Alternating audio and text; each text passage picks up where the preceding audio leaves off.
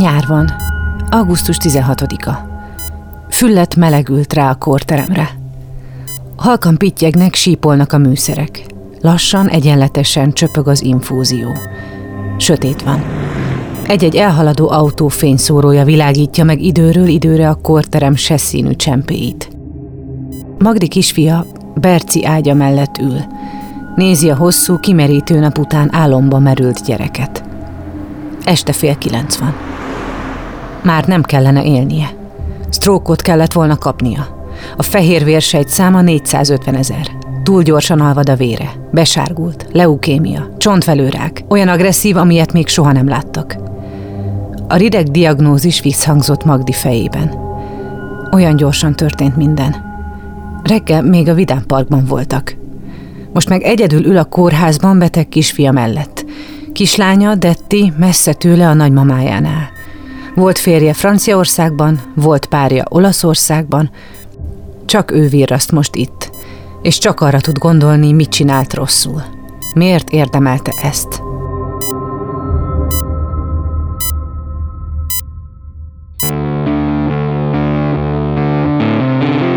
Lovas Rozi vagyok. Ez az Egyszer Lent. Egy podcast azokról, akiknek hatalmas pofont adott az élet. Megjárták a gödör mélyét, de sokkal erősebben másztak ki belőle. Ha azt gondolod, mindennek vége, jussanak eszedbe ezek a történetek. Mindig lehet jobb, ha te is akarod.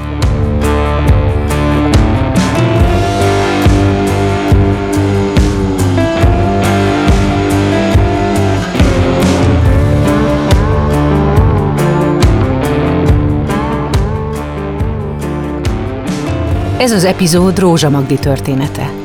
Magdi szociális munkás és szépségápolási szakember. Mindennapjainak célja, hogy minél több emberen segíthessen, mert tudja, milyen, ha az ember egyedül marad és csak önmagára számíthat. Hogyan birkózik meg egy kétgyerekes, egyedülálló anya a mindennapokkal, amit tetéz egy potenciálisan halálos betegség? Hogyan képes mégis fanatikusan hinni kisfia gyógyulásában? Magdi története erről a rendíthetetlenségről szól.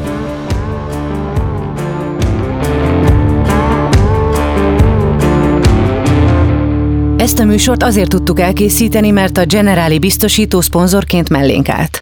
Hallgassátok meg, miért fontos nekik, ami nekünk is. A leggyakrabban a semmiből jön az a bizonyos pofon, ami a padlóra küld. Elveszíted a munkád, a társad, vagy a saját egészséged mondja fel a szolgálatot. Ahányan vagyunk, annyiféleképpen vagyunk rosszul, és annyiféle támogatásra vágyunk. Mi a Generalinál abban hiszünk, hogy empátiával, személyes kapcsolattartással és rátszabott megoldásokkal úgy tudunk segíteni, ahogy neked a legjobb. Azért támogatjuk az Egyszer Lent podcastet, mert tudjuk, hogy ezek a történetek nem csak elgondolkodtatnak, hanem segítenek abban, hogy jobban odafigyeljünk egymásra, és ezzel megelőzhetjük a bajt, vagy csökkenthetjük azok súlyosságát. A feladat, hogy egyedül kell helytállnia, Magdi egész életét végig kísérte. Már születésekor kezdődött. Ikerként született, de testvére egyhetes korában elhunyt. Pici, koraszülött babák voltak mindketten, alig több mint egy kilósak. Az is csoda volt, hogy Magdi életben maradt. Később is elég sokat betegeskedett, komoly fájdalmakkal élt együtt. Gyerekként magányos volt, nem nagyon voltak barátai, és otthon sem volt igazán társasága középső gyerekként. Emlékszem, hogy így mindig én mosogattam így a konyhába, vagy kitettem így az énekes füzetemet, és akkor ott énekeltem, és akkor úgy békén hagytak. Édesanyja egyedül nevelte három lányát. Több bántalmazó kapcsolatba is belecsúszott, így nem csak ő, de a lányok is sokszor kaptak verést a nevelőapáktól. Az emberi elme sokszor megmagyarázhatatlan dolgokat művel. Gyakran eltemet olyan traumatikus élményeket, amiket szinte lehetetlen egyedül feldolgozni. Védekezik az agy önmaga ellen, a mérgező emlékek ellen. Magdi így élte túl azt, hogy folyamatosan bántották. A jelenben kizárta a pillanatot. Később eltemette mélyre az emlékeket. Gondosan elzárta őket, hogy a jövőjére már ne lehessenek hatással. Én egyetlen egy beszélgetésre emlékszem gyerekkoromból, amikor ott ül az anyukám, a tesóim, és mondom nekik, hogy, hogy ne kiabáljatok, ne sírjatok, mert ha nem, nem sírtok, akkor hamarabb abba hagyja. Fiatalként már tudatosan átlátta, hogy anyja hogyan él, milyen viselkedési mintázatokat követ, és hogyan nevelte a lányait. Elhatározta, hogy ő nem így szeretne élni. Amikor kislány voltam, akkor arról álmodtam, hogy én nekem nagy családom lesz, sok gyerekem, házam, cuki kutyám, ezt is értem, hogy cuki kutyám, és egy szerető férjem. Éreztem, hogy békében szeretnék élni, szeretetben, és hogy a gyerekeimnek is, hogy ők is biztonságban érezzék munkat, szeretetben, legyen egy olyan sziget, egy olyan hely, ahol, ahol, ahova, ahova ők jöhetnek, és ahol tárkarokkal fogadják őket. Én azt éreztem már tinédzser koromban is, meg fiatal felnőtt koromban is, hogy én biztos, hogy nem olyan anyuka leszek, mint az én anyukám, és ahogy szembesülök olyan problémákkal, amikkel ő szembesült, egyre inkább megértem azt, hogy ő miért volt ingerült, miért kiabált velünk, miért mondott bizonyos dolgokra nemet, milyen vitáink voltak, amiben most már nem vitáznék vele. Egyre inkább megértem, csak most már, mivel ő elhunyt stroke pár évvel ezelőtt, és másfél nap alatt vesztettük el, már nem tudom vele megbeszélni ezeket a dolgokat. De közben meg azt érzem, hogy csomó mindent, sőt szerintem mindent meg tudtam bocsájtani neki. Magdinak volt egy határozottan körvonalazott álma. Nagy ház, sok gyerek, szerető férj, cuki kutya és egy olyan munka, amit szeretettel végez. Tisztán élt benne egy erős elhatározás, egy kép, amit szeretett volna megvalósítani. 26 évesen ismerkedett meg első férjével. Két évre rászületett meg első babája, Berci. Sokáig várták, nem jött könnyen, és a szülés is nehéz volt. Magdi volt férje el is nevezte a szülőszobát rózsaszín pokolnak. Az első évük minden szempontból embert próbáló volt a kapcsolatukra nézve is. Berci nem aludta végig az éjszakát. Folyamatosan keltek hozzá, fáradtak voltak, veszekedtek. Berci egyéves volt. Karácsony után Magdia díszeket szedte le a lakásban. Mindenhol lógott valami girland, dísz. Egy meghitt ünnep ott hagyott maradéka. Felnézett, és látta, hogy a férje mondani akar valamit. A szeme eltökélt volt és sötét. Közölte, hogy ő mégsem áll készen erre az apaságnak nevezett dologra. Elvállalt egy megbízást Franciaországban, hogy tudják fizetni a hitelüket. Magdi teste, mintha egy pillanat alatt teljesen kiüresedett volna. Egy dolog marad benne. A kép. Az álom. Nem akart egyedül maradni egy pici babával.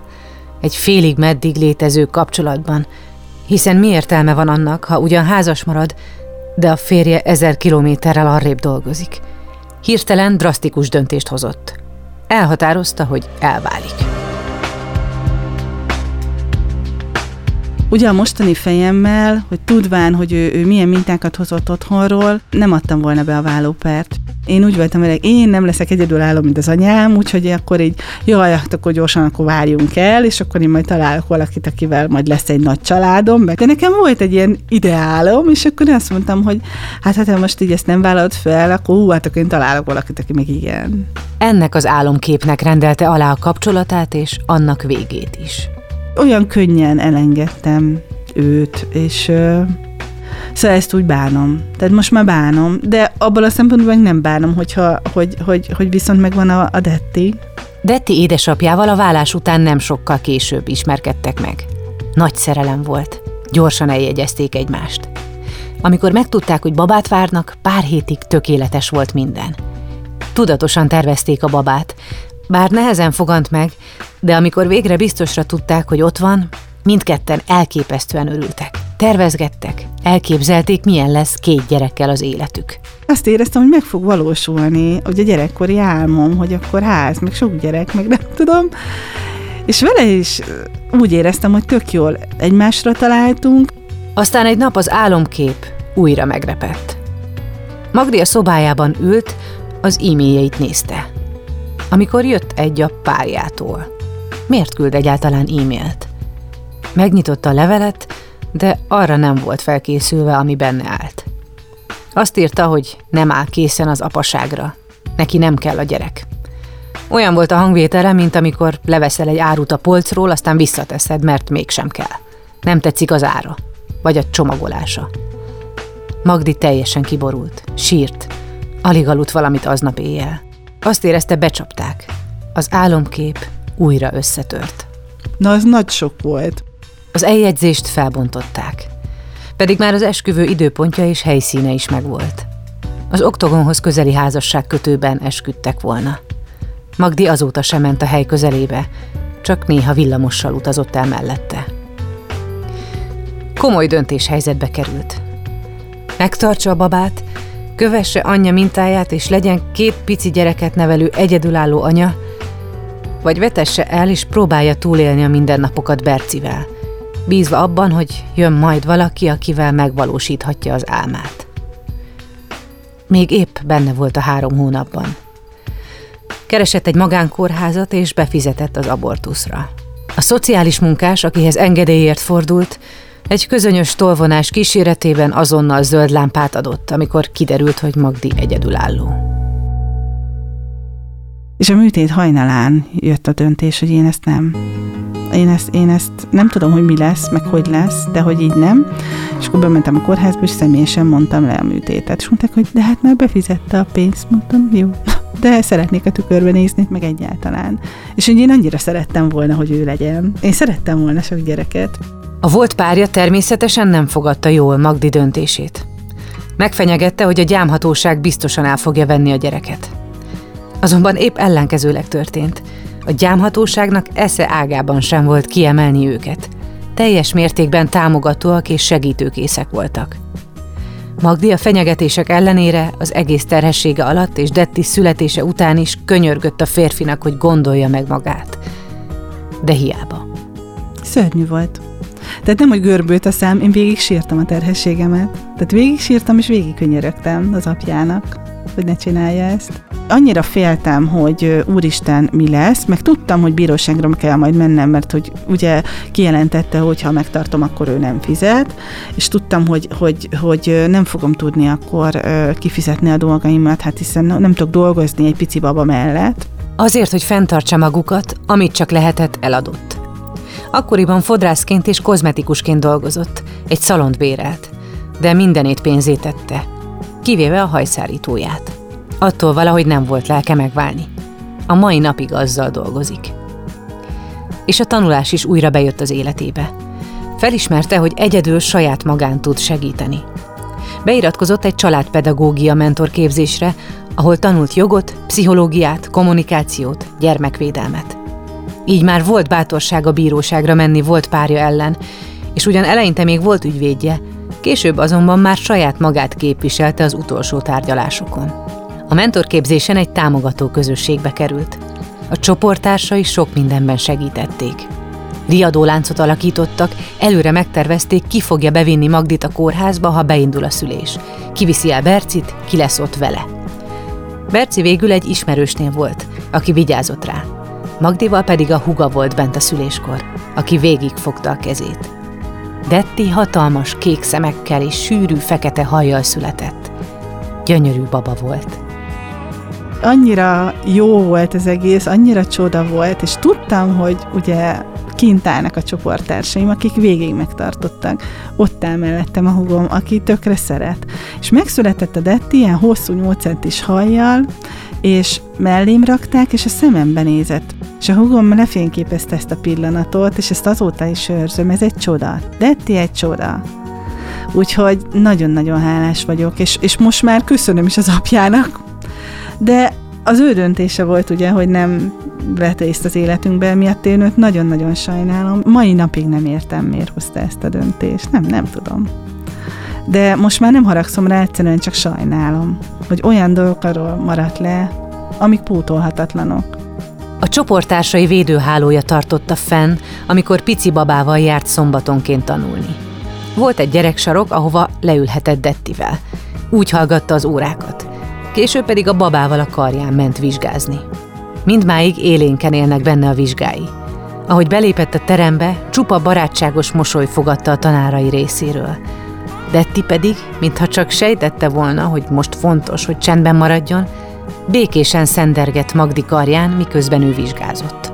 Egy olyan megtartó csoport volt, olyan megértő, és szerető, és kedves, és támogató, és minden, hogy rengeteg a tanáraim, hogy egyszerűen annyira hálás vagyok értük, hogy ezt nem tudom szavakkal kifejezni. Ugye eleinte én nem is gondoltam, hogy, ezt, hogy én ezt át fogom fordítani a munkámba, hogy azt, amit én ott tanultam, és amin átmentem, ugye a tapasztalat és tudásnak hívják, és azt én a mások szolgálatában, hogy empatikus legyek, hogy megértsem, és, és hogy ne ez a kioktató legyen, hanem egy támogató, megerősítő, mellette álló szakember, hát ez ott kezdődött el, ugye? Detti és az apukája egyszer találkoztak végül, amikor Detti pár hónapos volt. Az apja kezébe vette, ringatta őt. Detti ránevetett. Magdi pedig meghatottan nézte ezt az álomba tökéletesen illő jelenetet. Talán egy halvány reménysugár is felötlött benne, hogy minden rendben lesz. Ám a férfi ismét keresztül húzta a számításait. Nem sokkal azután, hogy elment, írt neki egy SMS-t, hogy soha többet nem fogja látogatni őket, nehogy megszeresse a kislányt. Magdi nem értette, és a mai napig nem érti ezt a döntést. Később a bírósági tárgyaláson tudta meg, hogy a férfi két másik anyát is otthagyott ugyanígy. Kezdetben a hétköznapok a két gyerekkel pokoliak voltak egyedül. Emlékszem, hogy felhívtam az anyukámat, hogy anyukám segíts, és akkor így válasz. Hát én is valahogy felneveltelek titeket. Pont. Oké. Okay. Hugom, tesó segíts! Én nagyon-nagyon szeretem a hugomat. Aláírom nagyon-nagyon elfoglalt, tehát borzasztóan sok munkája van meg minden, de ha krízis helyzet van, és fölhívom, hogy tesó, krízis van, akkor azonnal jön és segít. A húga segítsége enyhítette valamelyest ezeket a nehezebb napokat. Nem kellett többet tennie, Magdi csak a túlélésre játszott. Nem emlékszik, mikor aludt, mit evett, milyen ruhát hordott. De hogy Detti fejlődött, elkezdett beállni a napi rutinjuk. Már jobban tudott tervezni is. Onnantól kezdve még jobban beleásta magát a tanulásba. Utólag már hálás Detti apjának, amiért át kellett ezt élnie. Mert ha nincs ez a mélypont, most nem lenne három diplomája. A fülében még mindig sokszor csengenek vissza az általános iskolai osztályfőnökének szavai, hogy érettségiig se fog eljutni. Hát én még mindig tanulok. Ugye azért is tanulok, mert hogy érzem azt, hogy még vannak hiányosságaim, még én sem nagyon találom ezt az egyensúlyt, és még né- néha én is a, a testem jelez, hogy hello, ezt most már nem kéne elvállalnod, vagy most már kicsit többet kéne aludnod, vagy kicsit el kéne vonulnod, vagy tehát, hogy valami, hogy meglegyen ez a határ. Kemény évek következtek. Magdi mindent megtett, hogy a gyerekei semmiben ne szenvedjenek hiányt. Önmagáért és értük is tanult. Megedződött. Túl volt két komoly párkapcsolati csalódáson, annál is több nehézségen, de úgy érezte, minden egyes nehezebb nap csak megerősítette és segített neki abban, hogy segíthessen másokon. Élete legnagyobb traumája azonban onnan érkezett, ahonnan a legkevésbé számított rá. Hogyan sikerült neki kimászni egy végtelenül mélynek tűnő gödörből, és hogyan lehet mindezek után életének legfőbb mozgató rugója, hogy másokon segítsen, a szünet után kiderül.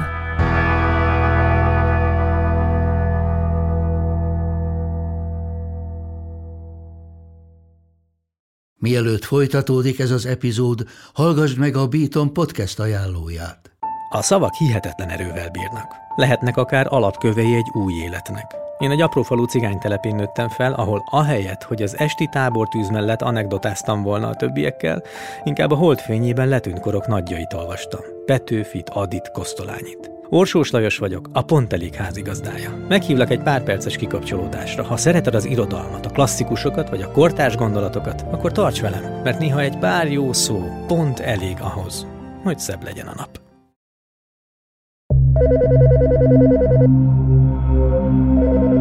Magdit az óvodából hívták. Menjen Berciért, mert van egy kis hőemelkedése, és picit lehangolt. Magdi arra gondolt, biztos csak szomorú, amiért haza kellett jönnie a nyaralásból a nagyszüleivel. Ezért, hogy felvidítsa, elvitte fiát Vidám Parkba. Már ott voltak feltűnő jelek. És akkor így a Vidám Parkban is olyan kis bágyatka volt, és a kedvenc kajáját gyanús volt, hogy nem ette meg. Hazafele beugrottak Dettiért a bölcsibe, majd a házi orvoshoz egy egészséges igazolásért, hogy hétfőn már biztosan mehessen oviba a kisfiú. Az orvosnak azonban két szúnyogcsípésszerű folt gyanús lett Berci testén. Megtapogatta a hasát, majd anélkül, hogy bármi mást mondott volna, elküldte őket a Betesda kórházba vérvizsgálatra. Az orvos a beutalóra ráírt egy kódot, ami miatt azonnal elvégezték a vizsgálatot. Később kiderült, ez a cetli mentette meg Berci életét, mert ha akár csak egy nappal később vizsgálják meg, nem biztos, hogy életben marad. Már olyan gyorsan alvadt a kisfiúvére, hogy mire felértek vele a laborba az emeletre, megalvadt, használhatatlan lett. Újra és újra vért kellett venni. Majd amikor megjött az eredmény, szirénázó mentővel vitték őket a Tűzoltó utcai gyerekklinikára, a hematológiára. Magdi azt sem tudta, mi az a hematológia, csak megijesztette a neve. Ott állt a kórházban két pici gyerekkel egy fogkefe nélkül. Oda jött egy nővér, és közölte vele, hogy úgy készüljenek, hogy sokáig bent lesznek. Magdi felhívta a hugát, és kérte, jöjjön Dettiért, vigye érdre a nagymamájához, mert nem tudni, mikor mehetnek haza. Magdi a váróban kényelmetlen narancssárga műanyag széken ült, amikor az orvos megállt előtte, és határozott hangon közölte. Bercinek csontvelőrákja van. És akkor emlékszem, hogy írtam az apjának, hogy azonnal gyere haza, és legyél itt mellettünk, mellettem, mert hogy ez van. És úgy írta, hogy hát kedre van egy repülőgép, és mondtam, hogy mondom, lehet, hogy kedre már nem lesz gyereked, most. És úgy emlékszem, hogy három óra múlva már ott volt a kórházban, és hogy pár napig ott is volt egyébként velünk. Ezután a pár nap után viszont Magdi ismét egyedül maradt. Dettét is elveszítettem akkor, hiszen ugye anyukámhoz került, és, és így tök sokáig nem láttam a Dettit, teljesen kikészültem, és akkor így, persze a Detti is, ugye? Hát akkor ő még nagyon picike volt, két és fél éves, és nem értette, hogy most hirtelen miért nincsen vele az anyukája. Magdi folyamatosan a kisfia mellett volt, amikor csak lehetett. Akkor vette magának első rollerjét, hogy minél kevesebbet kelljen tömegközlekedésen zögykölődnie, hogy semmiképp ne vigyen be bacilust a kisfiának. Hazamegyek, mert mégiscsak jobb otthon, de marha nehéz volt otthon, mert hazamentem, és telesírtam a párnámat, és már alig vártam, hogy jön a hajnal, és mehessek vissza a Bercihez. És aztán, amikor már nagyon-nagyon eldurvult az állapota, vérpisilt, epét hányt, nem tudom, és már egy hónapja nem evett, infúzión keresztül táplálták, na akkor viszont mondtam, hogy én, tehát hogy folyamatosan a Berci mellett voltam, megkértem a nagymamát, hogy költözzön fel, és így váltottuk egymást 12 órában. És a maradék 12 órában ugye próbáltam összeszedni magam, meg nem tudom, lezuhanyozni, meg izé, de én rögtön mentem vissza a kórházba. Berci fegyelmezett volt, ha lehet ilyet mondani, mint a gyerek. Sosem ellenkezett, mindig bevette a gyógyszereit. A kemoterápia kezdetével párhuzamosan felkerült egy nemzetközi donorlistára, ahol találtak neki egy cseh donort. Február 14-én Berci csontvelő transplantáción esett át. Azóta Magdiék számára ez a nap nem csak a szeretet ünnepe, hanem Berci újjászületés napja is, amit minden évben megünnepelnek. Pont mint a skifi filmekben. Úgy csurakoztak egymás mellett a bekamarázott, lezárt steril boxok a hatalmas kórteremben. Az egyikben feküdt Berci is hosszú hónapokig. Egyedül csak Süni, a plüsse volt vele. Ő is állig becsomagolva, fertőtlenítve. Magdi szinte fanatikusan hit Berci gyógyulásában. Az összes felmerülő lehetőségbe belekapaszkodott, hogy könnyíthessen fia gyógyulásán, hogy megkímélje őt legalább az elkerülhető fájdalmaktól.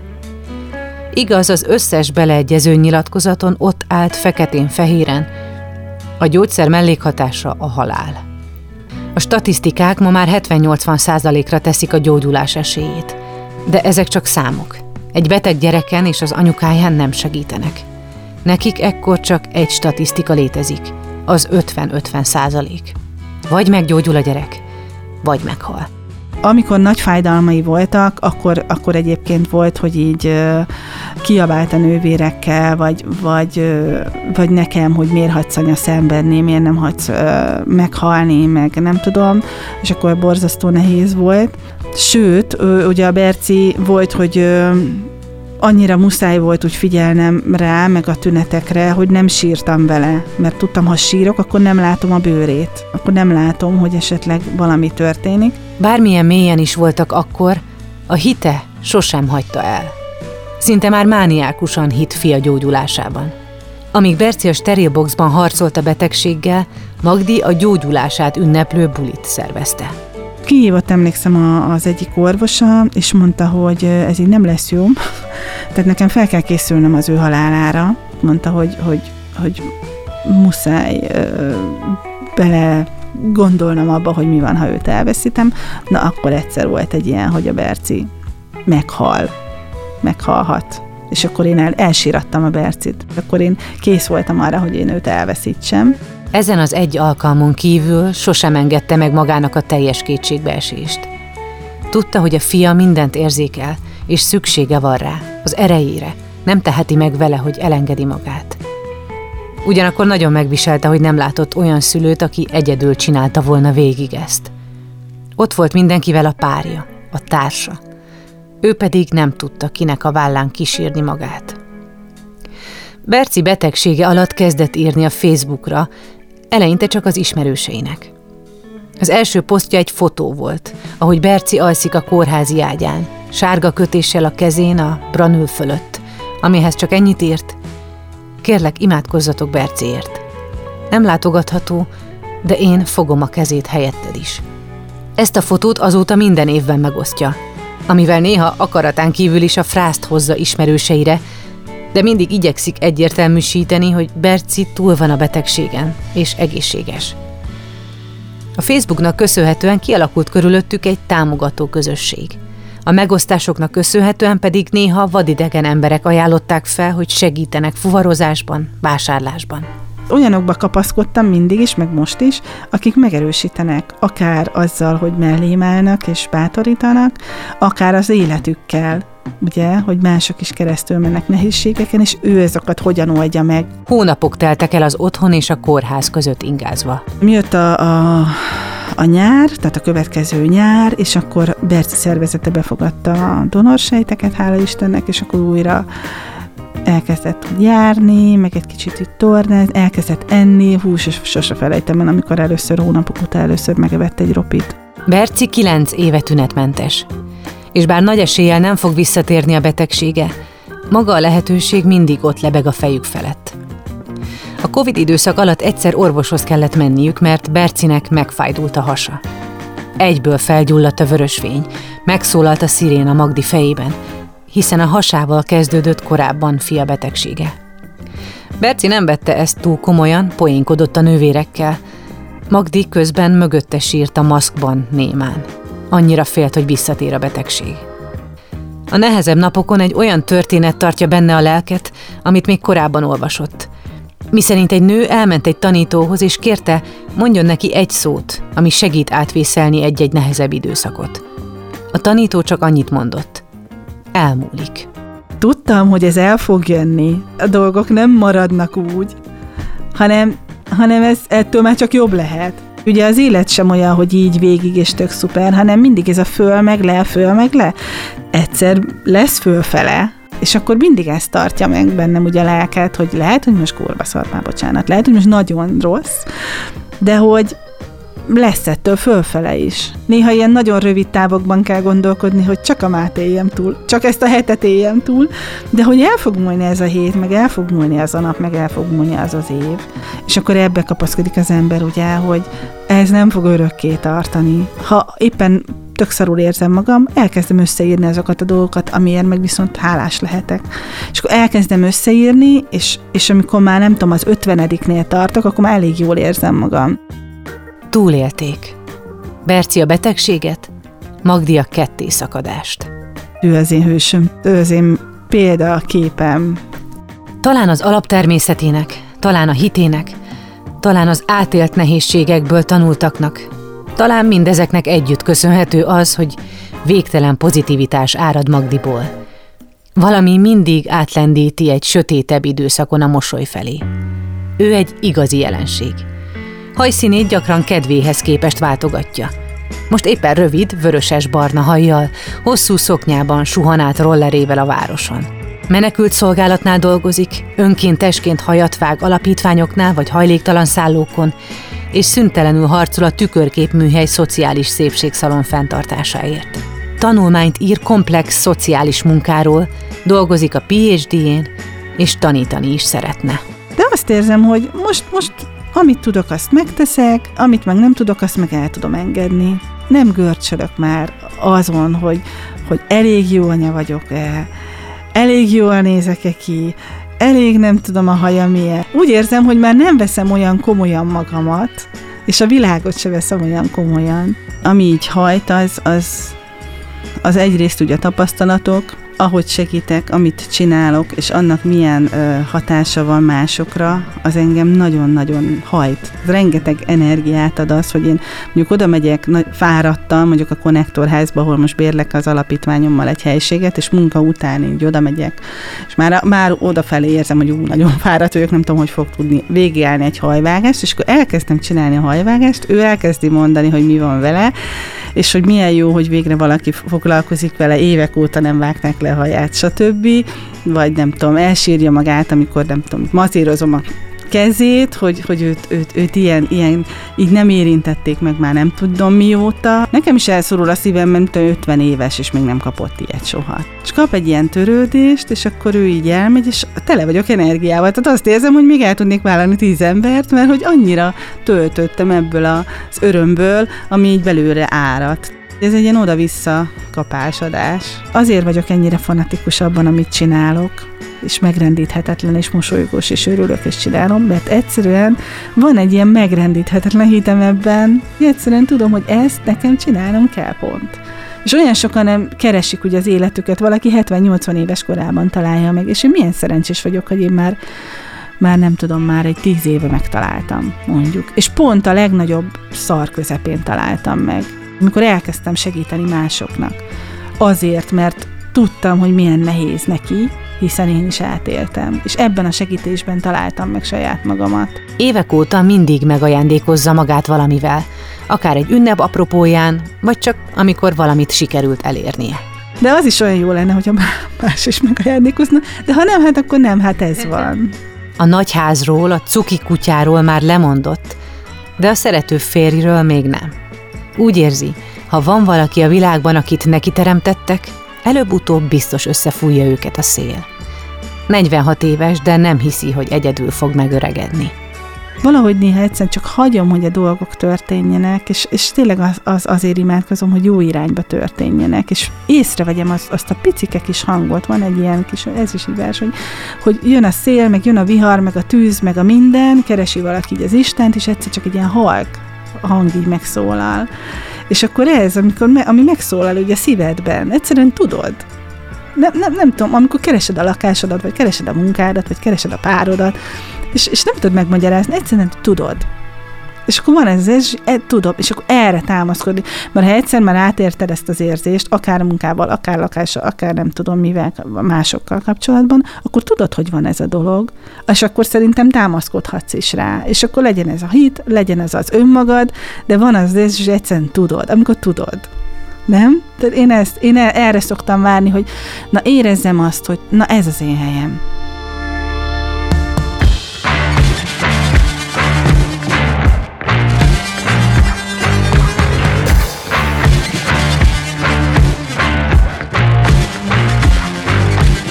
Az Egyszerlen podcastet hallhattátok.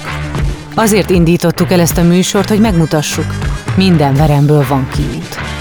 Amikor a legalján vagyunk, lehet, hogy nem látszik, de tehetünk azért, hogy megtaláljuk.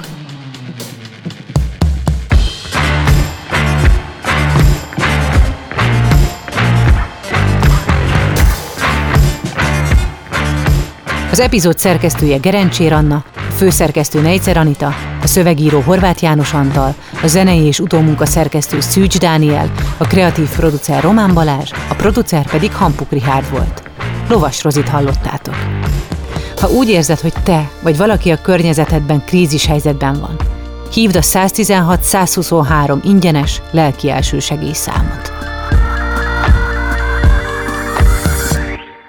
Beaton Studio Vidd magaddal ezt a történetet.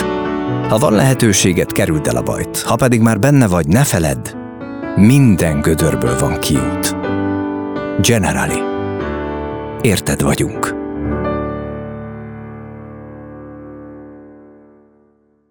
Ha más podcastekre is kíváncsi vagy, hallgassd meg a Béton műsor ajánlóját. El tudod képzelni, hogy a podcastet, amit éppen most hallgattál, fél év múlva már a mesterséges intelligencia generálja? Mi sem. De ha érdekel, eljötte már a gépek lázadása. Hallgass bele az Embertelen podcastbe. Orsós Lajos vagyok, a műsor házigazdája. Egyelőre még élőben. Egyelőre. Fedezzük fel együtt, hogyan ismerkedik, randizik, mesél és vitatkozik Betty és Péter, két teljesen mesterséges intelligencia. Lajos, a podcast címét mond még egyszer, Léci. Oké. Okay. Embertelen podcast. Ez egy Béton podcast.